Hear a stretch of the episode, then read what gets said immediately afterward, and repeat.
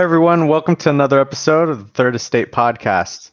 So, Antone, uh, we finished the week off with the S&P up just barely about 70 basis points um, with the first and second and third communication services, consumer discretionary, and real estate, and actually some of the laggards on the utilities and healthcare. Uh, what are your thoughts with just what we experienced this week um, and everything going on? Um, you know, for, for the week, it felt like uh, just kind of like another week to me. Um, you know, I had a lot of uh, a lot of positions that seemed to be going up, but it wasn't. I didn't have any big moves. You know, a friend of ours, he's still in the uh, the AMC GameStop uh, mania. He has some a, an AMC position, and that did very well, uh, very very well. But I'm gonna I'm gonna fully admit on that one. I'm surprised how long that is lasting. You know, I thought it would have once the once the peak reached and we came back down that we would have basically kind of stopped there for a while and then people just leave. But I'm surprised how long it's actually lasted. Right. I, I think I think it's um, there's a lot of commitment there. I I I think this goes back to, and this is less of a, because you would ask me a second ago about my view on the week. The week felt very just, you know, chugging along. But when I zoom out a little bit further than just a week, um, there's a lot of things that have happened that uh, I would say in the last month or last quarter that feel more uh, volatile and I would say I don't know the right word to use here, but just um, janky. You know, just very uh, very weird in the market. Um, a lot more volatility and just things aren't operating the way you would expect. And uh, I think that's a byproduct of the amount of money that's now in the system. Is you have certain things that just no rhyme or reason are going up or going down or going down and then up. It just it's just moving um, in a weird way. So, um, I mean, that's markets for you, right? Like if ever anyone could accurately predict where prices would fluctuate, then they would just be making money nonstop. And I mean, it's it's funny you're talking about the the environment where we're in. So uh, I was talking to a colleague about you know where I think we're almost over. We've we've kind of finished this first quarter of of earnings reports.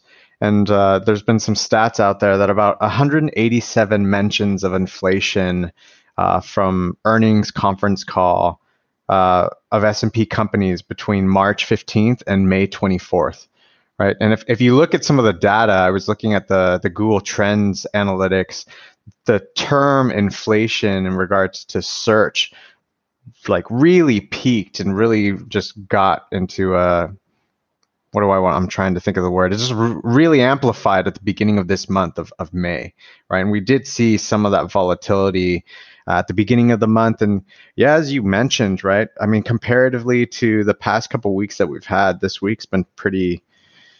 I don't want to say meh because every week's interesting, but in regards to volatility in the markets, not not much felt seeming other than I guess the big news really was kind of on the media side at least was more towards the the crypto space and the is Bitcoin and crypto going into this bear market since you're having Elon Musk and then China coming out with with their tweets or news reports of of uh, being a downside on on crypto? At least right. initially last week. Right. I mean you know this this podcast is is pretty new and we we I think we've dedicated definitely a some time to crypto in the first couple of episodes. Um, and when we talked about it then, we were talking about the inflation hedge a little bit and what's going on. And, and it is interesting that, especially Bitcoin has taken definitely a drop uh, recently here. And there's been some other stocks, uh, not, well, crypto isn't a stock, Bitcoin isn't, but some stocks that have been flying high have also pulled back.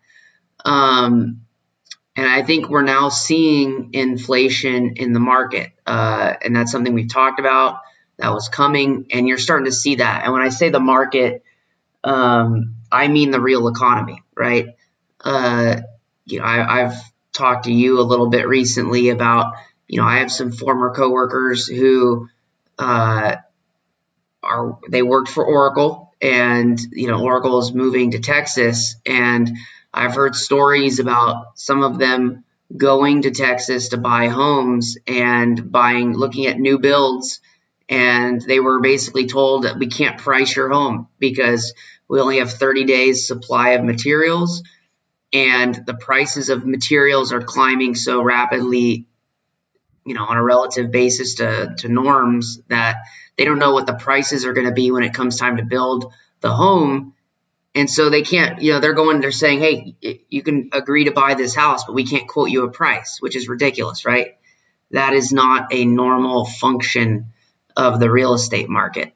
Um, and it's not just uh, raw materials when it comes to buying homes. There's, you're starting to see it in the food sector, right? Uh, if you go to buy, go to the supermarket, look at what fruit and eggs and meat uh, is costing you today and think back to what you were paying, let's say a year ago, you know, or a couple years ago, it's, it's definitely gone up. So, um, this is a byproduct of printing the amount of money that we have been doing. So, no, and I'd, I'd agree with you. I mean, if you're just looking at some of the the areas of where we've seen a lot of growth, I mean, commodities for one, just in regards to wood, right? Wood uh, or lumber, lumber, timber. Uh, what else? Copper has been spoken about a lot. And now we're talking about going into, there's some chatter I've been reading about going into, or the potential that we're in a, uh, what do they say, a, a semiconductor, semi chip uh, mega cycle or something like that. Right. right? And it's, uh, I mean, if you're looking at it relative to how we were a year ago when we were having this mandatory these mandatory lockdowns on a global basis i mean to some areas i i can understand where we've seen a lot of return in, in certain areas of the market but some of these other sectors right or positions gme and, and amc like we were talking about right it's I, I'm curious, and I would love to see if there were some stats or something of the other sort of holdings that some of these people have within their portfolios. So, to give you an example, right, I have a friend um, who's also uh, following the the GME trade, and he's all in. And when I say all in, literally like all in. His his entire portfolio, what you would classify, is in GME stock. And to me, to us, that's ridiculous, right? Like I've been trying to tell him that's crazy. Like really, all in GME, um, for for something that I can't really understand the fundamentals of that kind of price point. And I'm curious though. Him, I know just our conversations, right? But I'm curious though on if you're looking at a portfolio of I don't know, the mean or the average individual who's participating in these AMC, GME trades, do they also own crypto? And is are are they really? I'm just curious. Are they really momentum? You know, uh, in traders, in the fact that they just read what's happening in the news or what's trending on Reddit or their social media, and that's kind of how they're allocating their portfolios. So not only are we having these kind of advertisements that we see constantly bombarded in TV, the internet, social media, not just for consumer products, but actually for, I guess you want to say, trading products, right? Go into, and it's it's been crazy. I mean, I see anytime I go on social media, there's a either a crypto thing uh, like crypto.com, not picking on them or anything, but or some sort of I just saw earlier on Facebook when I was doing a, or looking at a post, there's a wine investing company trying to get individuals to invest in different uh, bottles of wine as, as collector's items and coming into that, right? Curious, what are your thoughts on basically our society becoming more digital dependent and the evolution of our financial markets kind of having this other arm of of not just the traditional investment or asset classes, right, of stocks, mutual funds, bonds, fixed income, but now we're actually we've bled out to cryptocurrencies. I mean, we've had forex. I've, there's of course more, but now there's cryptocurrencies. Now I just mentioned right there's there's wine. Now you can buy shares or equity positions in collectors items like sneakers and arts. What are your thoughts on that? I mean, as you know, I'm a I'm a proud American and I believe in freedom. What so does that have I, to do? with my question? I believe I believe that people should have the, the freedom to invest their money how how they want, right? Now, I think, I think it's American good to believe that. Just saying. I mean, hey, you know, there's a lot of people out there that want to restrict people because what they what at the at the end of the day, it's not that they don't they they want what's best for people, but they think, hey, this person uh, doesn't know what they're doing, and I need to protect them from themselves. Now, I agree with that first part that there's a lot of people that don't know what they're doing, right?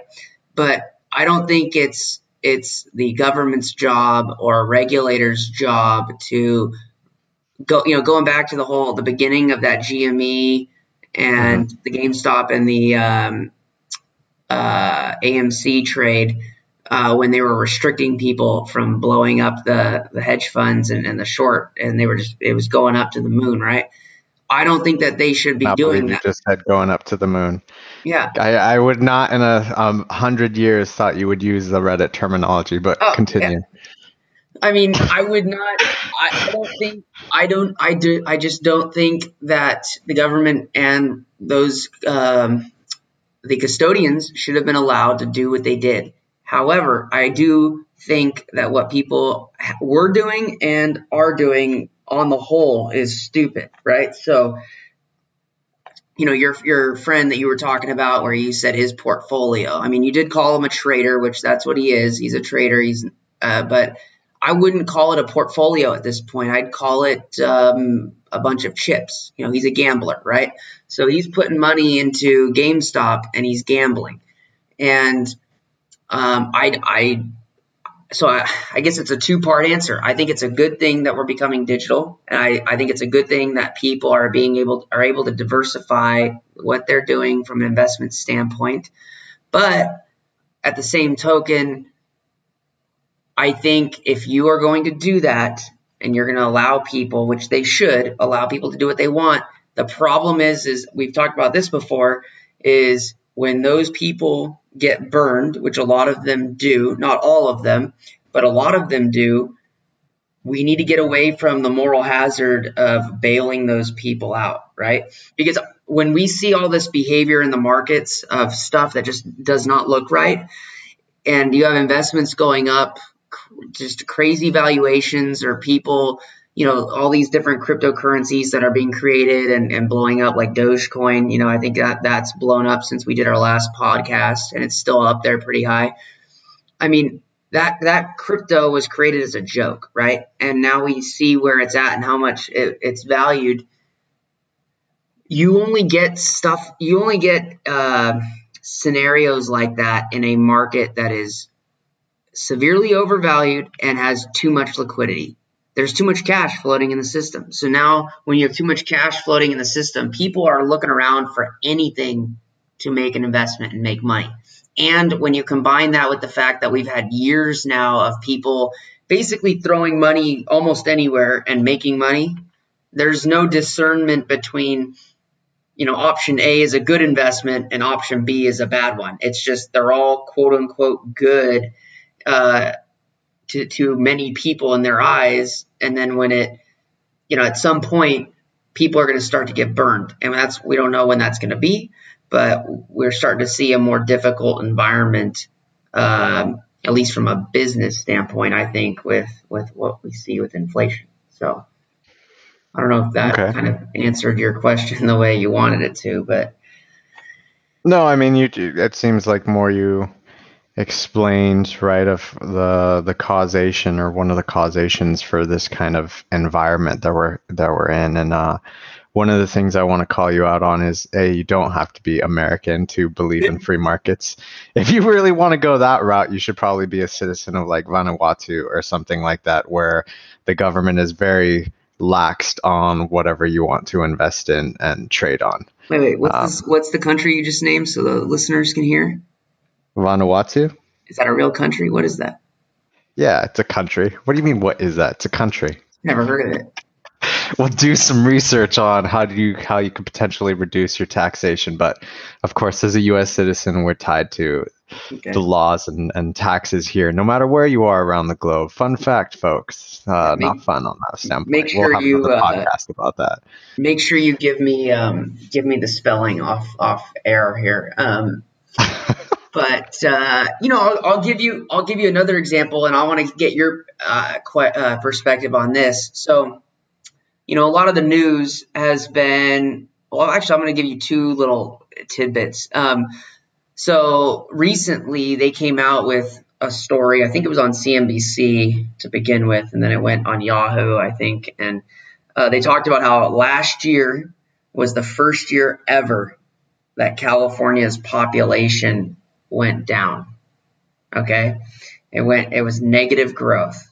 So we know that those, the people of California. On, on that, real quick, on that, are they considering like births when, within the state? Are they talking about the difference between like people uh, coming into the state and people leaving the state? Uh, well, I want to say it was both because I think I think it because I think they're saying that California is in line to lose a congressional House seat. And I don't think that they would do that if the population had gone up, but obviously was net negative in terms of people.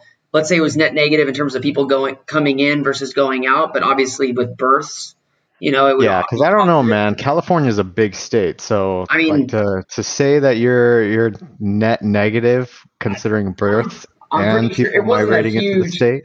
I mean, it wasn't it wasn't a huge percentage. It was just that Calif- I'm pretty sure California's population um, went down in uh, 2020. Let me let me do a quick Google search. I think I'm going to go with that though. Yeah, it says here a quick Google. California's population fell by more than 182,000 people in 2020. Uh, that looks like that's coming from an ABC article. So you know, obviously we know that they're going all over the place. You know, we're hearing other states complain about it because, uh, you know, they're going to states like Texas, Nevada, Tennessee, Georgia. They're going everywhere, right? And they're basically turning every state that they move to into like a mini Los Angeles, right? Um, I think Bozeman, I heard a, a, story that they're calling Bozeman, uh, right? So I want to get your take on that because to me, California is has the best weather in the in the union. It's it's by far it should be the best state to live from an environmental standpoint because we have warm weather, no humidity, you have the ocean, you have mountains, you know, it's a mild climate. It's just a great place from a weather standpoint to live. And there is no reason why people should be leaving the state ideally, right? We know that these people are leaving for legitimate reasons. So, uh, and it's because well, it's yeah, harder taxation and cost of living. Like, right, it's becoming harder to live here. Boom. Yeah, but but what does that say about the economic situation? Uh, and what do you foresee? Because I'm going to tie this into.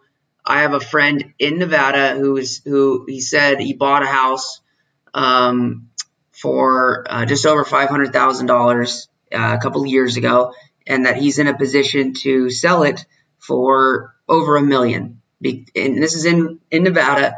And for those of you who aren't familiar with Nevada, Nevada's real estate has always been cheap uh, relative sure. to. I mean, I've looked to, last year. Yeah, in to, Vegas. Relative to California, I mean, and it's still cheaper than California uh, largely, but it's it is the difference is is narrowing, and so I think that that is a reflection of one, all the people that are moving there from California, but two, the inflation that we talked about, right? So I think that there's going to be a huge, there already is a huge economic shift uh, within the country. And um, I think some of these states that people moved for economic reasons it's it's almost like the, the reasons that they moved are going to disappear right before they even get there to really truly settle or when they get there because if you're if you're moving to Texas to, to buy a house for less but everybody in your neighbor from California is doing that and they're driving up the price of real estate then the whole point of making that move in the first place is it might. Well, there's going to be, be a balance but. for everything, right? Because I mean, I think Texas, a majority, and it's it's interesting. I was just speaking to a couple. They're they're originally from, I believe, Dallas, Texas, and you know their taxes primarily come from property, right? Yep. Property taxes. So, mm-hmm. I mean, in in that standpoint, that's kind of what led to how California is in the situation it is now, right? A large, as you mentioned, it's a beautiful, beautiful state, uh, great weather, uh, great culture, in my opinion, all spread all across, right? You do have agriculture, you have entertainment, you have tech, you have a lot of a lot of industries within the state itself. The thing is, you also had a, have a lot of people, a big population, a lot of people that came into the state. And so, of course, with different sorts of government services and such, well, it makes sense that it's one of the, the highest highest tax rates out there, right? Um, and you have to pay that in order to maintain residing in there. To to your point on people uh, migrating out and going into other states, I mean, it's not just other states that they're going to, right? There are expats that we had, I think, what record number last year of people either renouncing their U.S. citizenship or uh, and leaving the country. Um, but but to your point uh, in regards to the states, I mean, yeah, you'll eventually get to a point where that benefit will not be as great if everyone is going to the same place, let's say everyone who's leaving California is going to Texas, then yes, eventually it will get to a point that Texas will have to implement some changes, right? Or maybe they will find a way to increase their revenue and it's no longer property taxes. Maybe they just increase their sales tax or something like that, right? I mean, you're seeing that even in Seattle, right? When I first moved into Seattle, and Seattle has grown a lot especially with the expansion of Amazon, Microsoft, right? You have Boeing, you have a lot. It's a it's another tech hub area, and I mean you've seen that with the Silicon Valley. So if taxation come picks up, and I think even Seattle, just to give you an idea, I don't know if it's actually passed, but once in a while I'll see that there's legislation being put out there to increase taxes because there's no state income tax right now. But I, from what I last recall, um, the local government is is trying to potentially impose. I'm not sure if it's passed. I don't think it has impose a an income tax on individuals who make I think it was like 250,000 or more a year, right? Um, don't quote me on that. This is from some of the stuff I'm reading. I'm pretty sure it hasn't passed, but anything. But yeah, when you have people migrating to a specific area, eventually it will get to a point where those benefits are not as great as when you originally moved there. The, the nice thing I think that we have right now is well, what we're we're seeing too is there are people who are going into the Midwest, right? Because there is a lot of of room there. But you're also seeing states. Uh, I remember last time I was actually like watching TV, like actual TV with commercials of like Idaho or Iowa putting commercials and ads saying, "Hey, this is a great state to be for business. Come over here if you want to grow your business, great people, all that kind of stuff." So eventually, I think if the populations do get to, you know, a certain threshold, some taxes or something needs to be implemented to maintain the the services that those municipalities and states provide. See, that, but that I, well, uh, kind of. I mean, I actually kind of disagree with that last part about they need to implement increased taxes to maintain the services. I think the bigger issue is that we know that the inefficiencies of the government spending money are there, right? So I was more speaking to yes, there's there's the real estate issue of you know you're driving up real estate prices so let's say you're a local texan right and you have all these californians moving into your state and blowing up the price of real estate your the texas economy was not constructed and what I mean by that is is just in um, the way the markets work with each other. I'm not saying the government constructed it. It's just the you know the markets.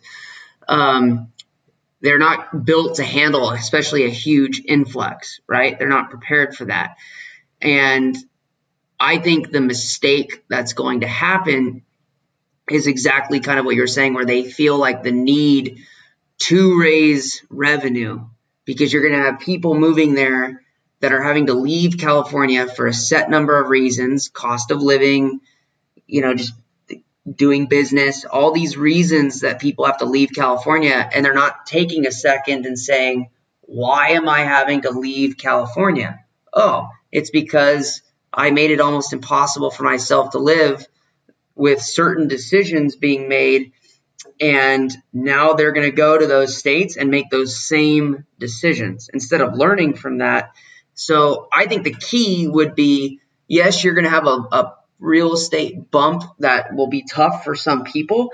But if as long as that's all that happens is that real estate gets more expensive, but you don't basically start taxing yourself to death, then you know, then it could end up being okay. But I think that's the the bigger the bigger issue at play there. Um, that's not going to be. I don't think that's going to happen, but I think that's what what should happen. Um, and uh, you know, it's interesting too what you said about some of these states that are almost vying for businesses to come there. And I almost I'm torn on that because yes, if you have if you if you recruit businesses to come to your state, right, your economy will initially flourish, I think, in the short run. But overall for the citizens of those states? Will it benefit them to have too much business come to those states? That's a question I, I wonder about there as well. Oh, that's just because you want to be in a location where no one bothers you and you just have this multiple multi acre land that right. you don't even see your neighbors. So that's why. Um, no, I, I, I I agree with you on the short term. On the long term, I think I would I would disagree with you. Uh, it kind of just depends on the culture, I guess. If if a certain area wants to maintain, right? If they because eventually you get to a point of you're so developed, maybe you lose those you know agricultural roots because now it's just a big thriving city, right, or something.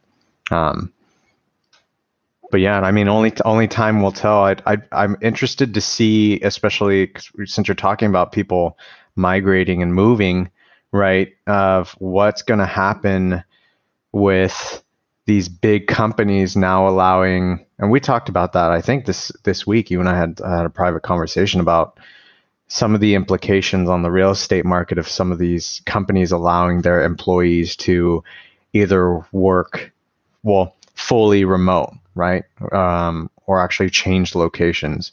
Now, there is talk of these companies having to, you'll be able to work remote or work from home a couple days a week. But I mean, realistically, if you're thinking about that, you're probably still staying within the area that you're in, right?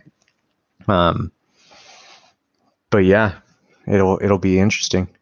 And, and you're starting to see that you're starting to see a divergence um, because another piece that, and that's going to be more of a long term because I do think that there's going to be some states, especially states and cities that thrived on having a very big concentration of workers where they were coming into offices um, and there were huge headquarters. I think some of that is going to come back. It's going to swing back. I think some companies are fully committed to working remote, but some of them are going to say, hey, we want the person to person interaction.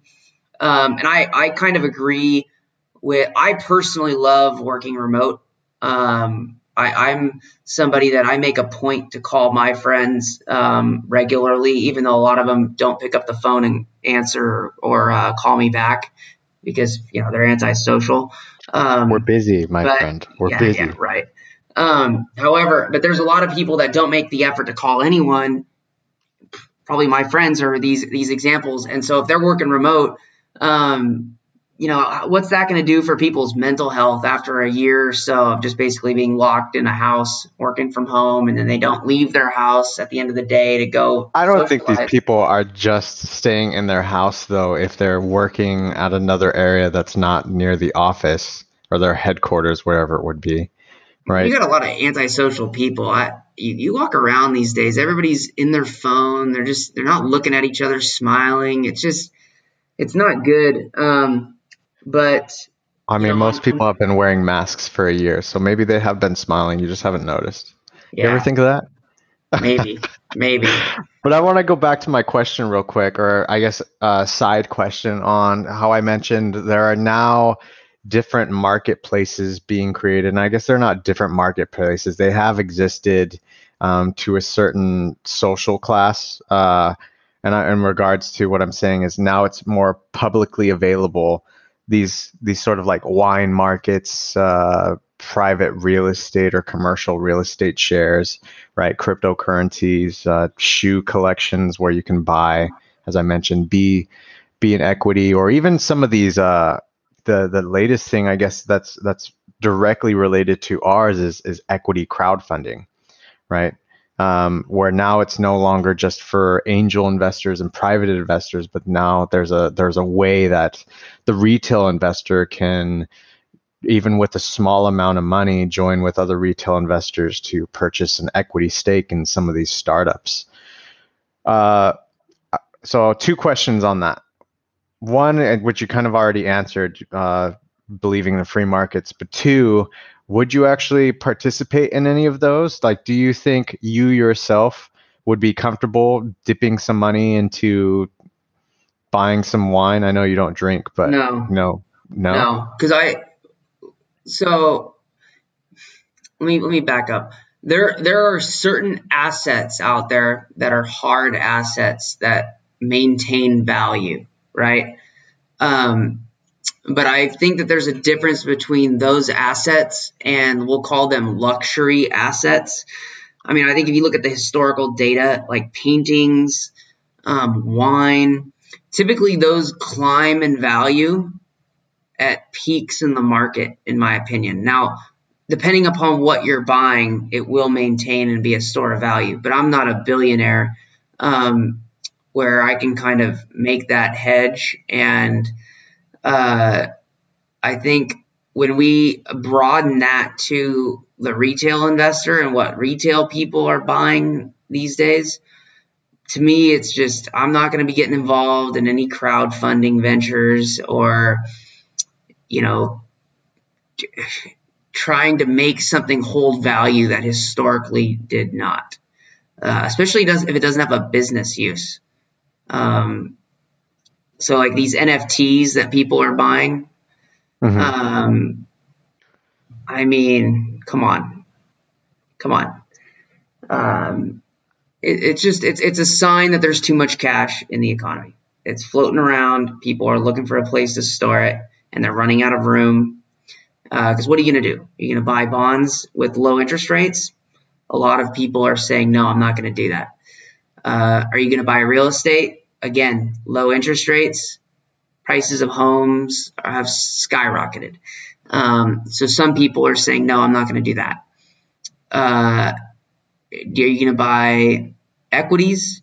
Um, you know, some people are definitely doing that. Um, but there's also some people that aren't comfortable doing that. So when we talk about some of these people that are buying these assets that are out there, um, they're, they're just they're looking for something to buy. I mean, so I guess you know you asked me a question. Let me let me throw a question back your way. That's totally not related to what you that you asked, unless you have something you want to piggyback on what I just said. Um, recently, some of the states now are rejecting the you know those unemployment benefits because they're finding uh, that their ha- businesses, especially small businesses, are having trouble finding employees because people are making too much money not working. And I think it's it's not half, but it's close. It's like 21 or 23 states have made the decision to say nope, we don't want that federal help. Um, and then the other roughly half are saying yes, we'll take that help. what's your opinion on on that? Uh, I guess that unemployment, that monthly unemployment. Well, I want to go back to your statement real quick, and then just remind me about your question because I looked. Okay. I'm looking it up right now. There's a S&P Global Luxury Index. All right, and on a 10-year return, so I'm looking at the you know S&P On a 10-year return, uh, it's showing that the S&P Global Luxury Index had a total return of about 11.67%, where the S&P 500 uh, has a return of about 12.07%. So I mean, if you're really talking about the validity of some of these luxury good assets being in an index, I mean, there is they are holding preserving value and actually having a return. I mean, if I'm looking at the one year now, unfortunately, this one year now that we're into the end of May going into June, right?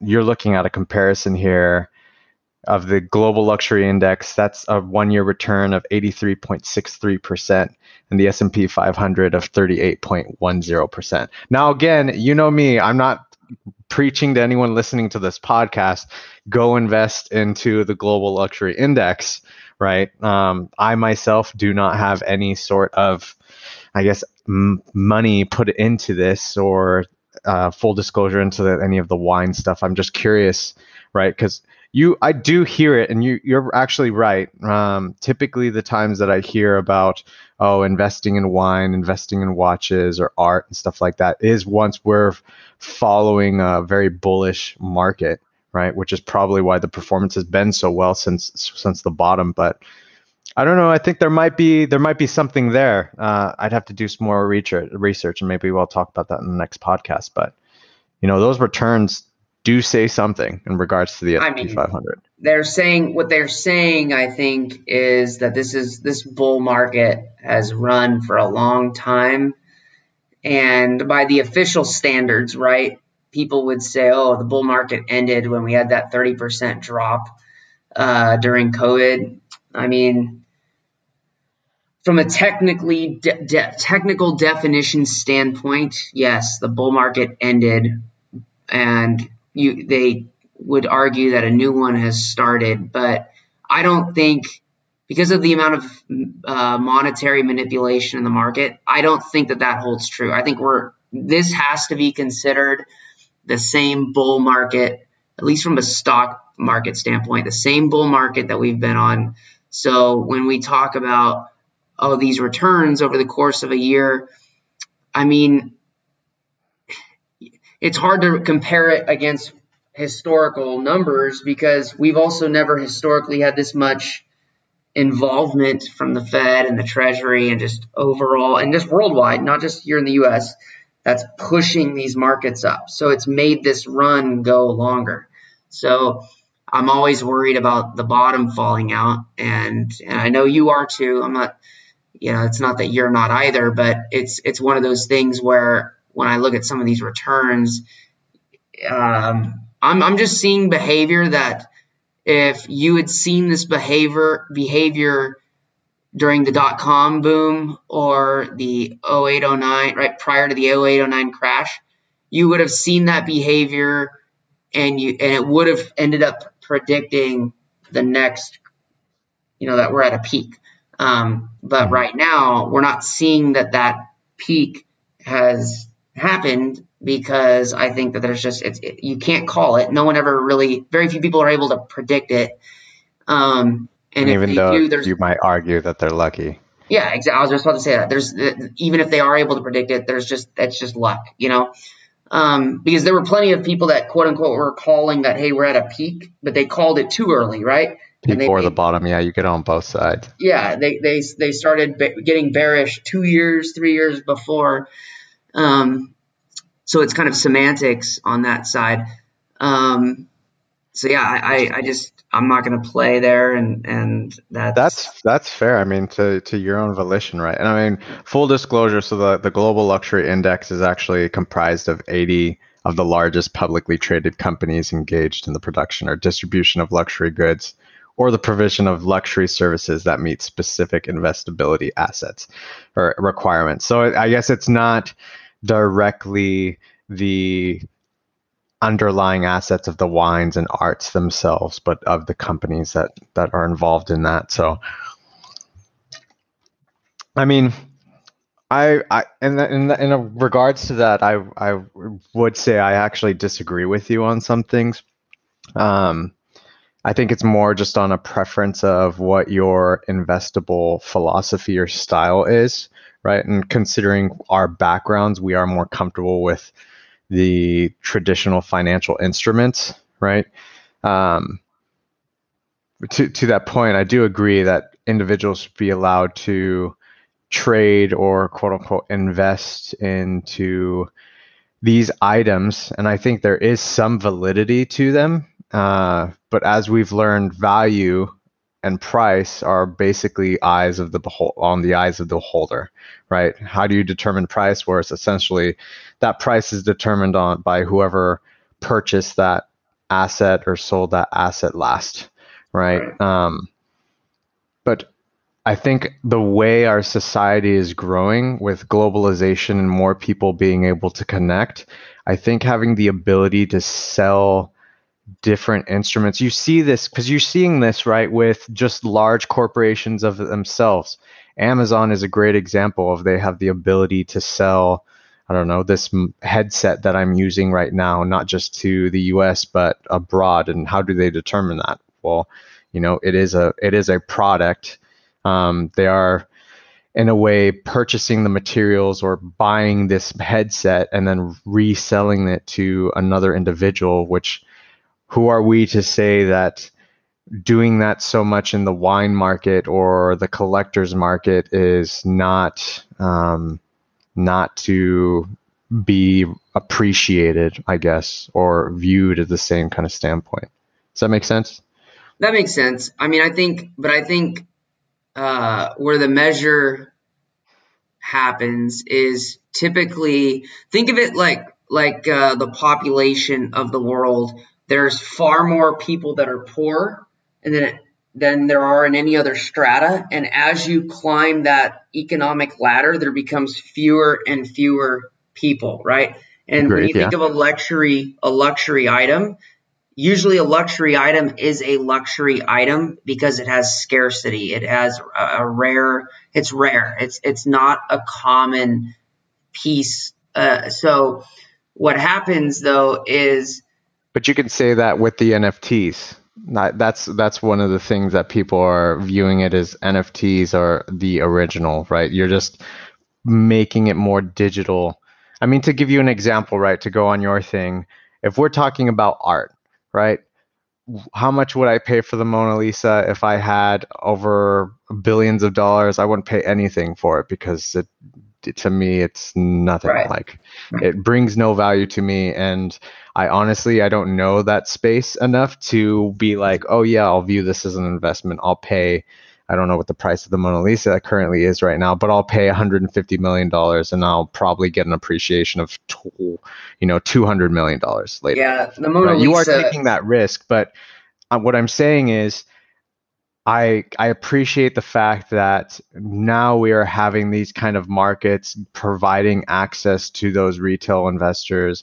Now, don't get me wrong; some of these are probably scams, or like the valuation that they're putting on these assets are overvalued. But you can say that with traditional assets, right? I mean, right. we talk well, about that in this podcast all the yeah, time. Yeah. But but that circles back. That circles back to what I'm saying though, because there's there's a point now where because there's so much money everywhere that you could argue. I don't know of a single. Um, I don't look at any single asset class, whether it's real estate, stocks, bonds. I don't look at any single one where I'm thinking, oh, that's a really undervalued area of the market, right? The overall economy. I don't. I just don't see it. Now there's there's areas that have that are more overvalued than others. There's some that I would put at fair value. They're not cheap, but they're fair value. But the problem now is is we have um, way more areas of the market overall economy that are overvalued. So my contention with these pieces of art or whether it's wine or whatever is to your point about it's giving access to people you know, a lot of these areas, they were always expensive, but when you now have, instead of, let's say, 50 people bidding, like some of these art pieces, you they would have extreme value, but they also, the people bidding on them were multi-billionaires and there were few people bidding on them, right? Now you have these valuations that are they're going into into items that are not rare or even if they are rare, there's so many more people bidding on them that it's bidding up the price beyond where it would have been, even if it's high already, right? Like let's say it would have been at X, but now it's two times X, and I just yeah, but that's just that's just the market environment we're in, right? Yeah, I mean, so you can talk about that with real estate. If we were literally just talking about moving to Texas, and I was just speaking with the realtor the other day, and she was thinking of uh, you know having a uh, an account for opportunities to go into real estate and telling me well the market right now is just just is too hot right now.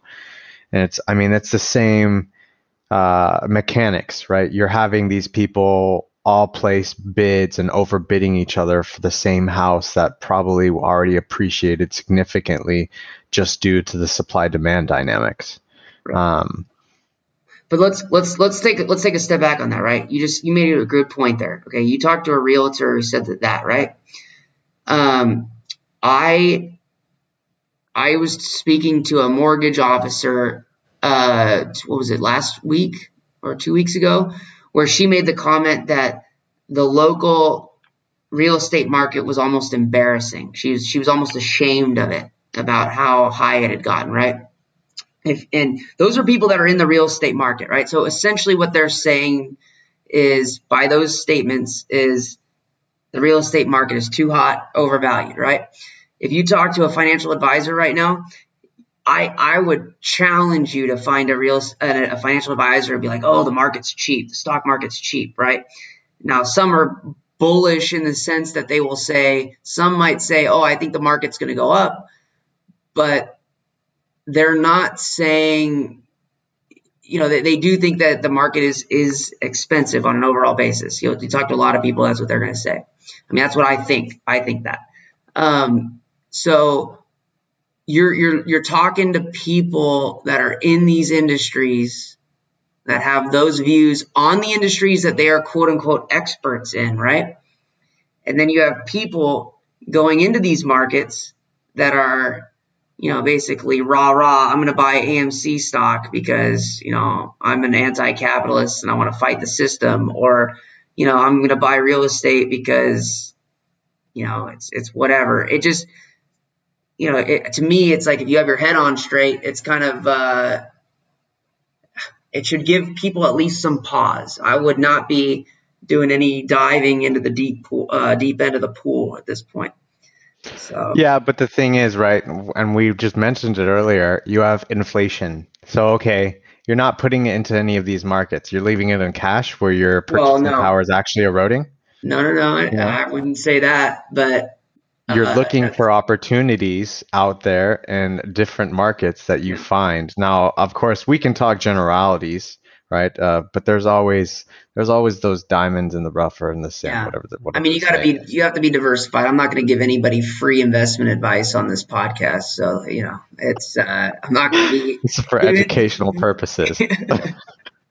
yeah, no, um, but uh, again, awareness, people, right? This is where you the days of just you know saying, hey, let's just chill and you know just live in the world, everything's sunshine and rainbows is those days are gone. Okay, that was the 1900s. We're in the new century, and things are going to get tough. So, um, but go, let's let's go back to my question about uh, the the three hundred dollars, the unemployment. You're gonna benefit. you're gonna have to remind me to give me the quick. So basically, quick basically, the there's a bunch of states that are rejecting the federal uh, monthly unemployment of $300.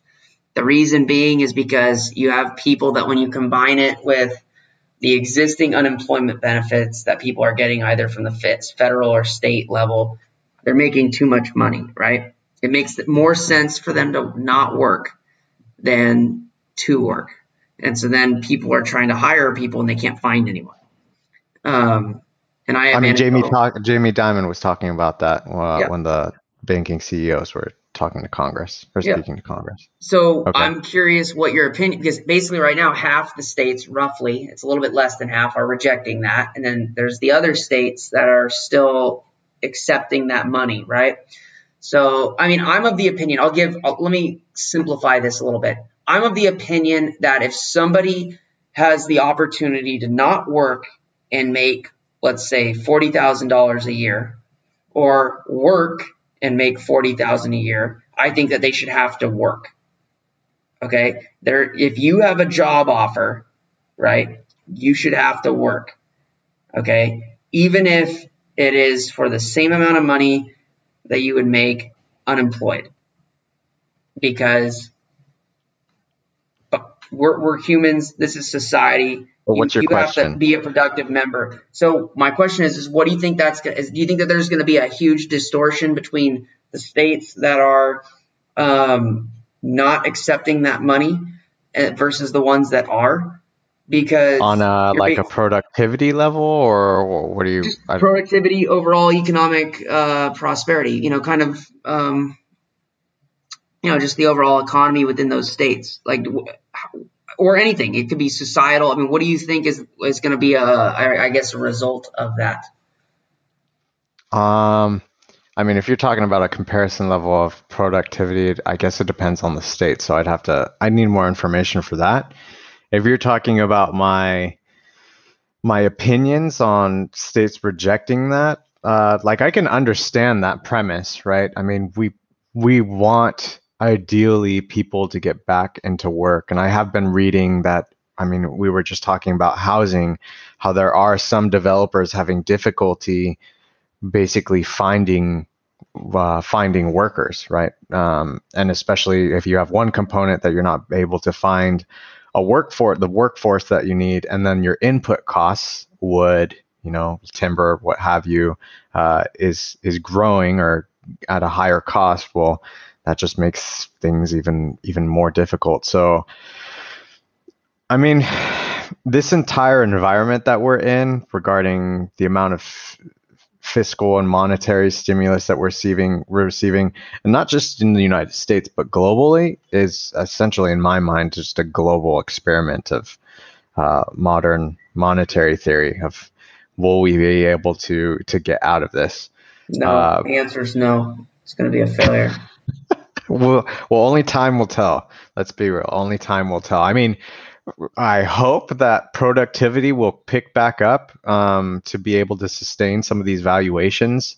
Um, I'm not saying that it will. I hope the best thing I can do is really just look at the data that's available and talk to as many people as I can and manage a portfolio. You know, adjust based on the conditions.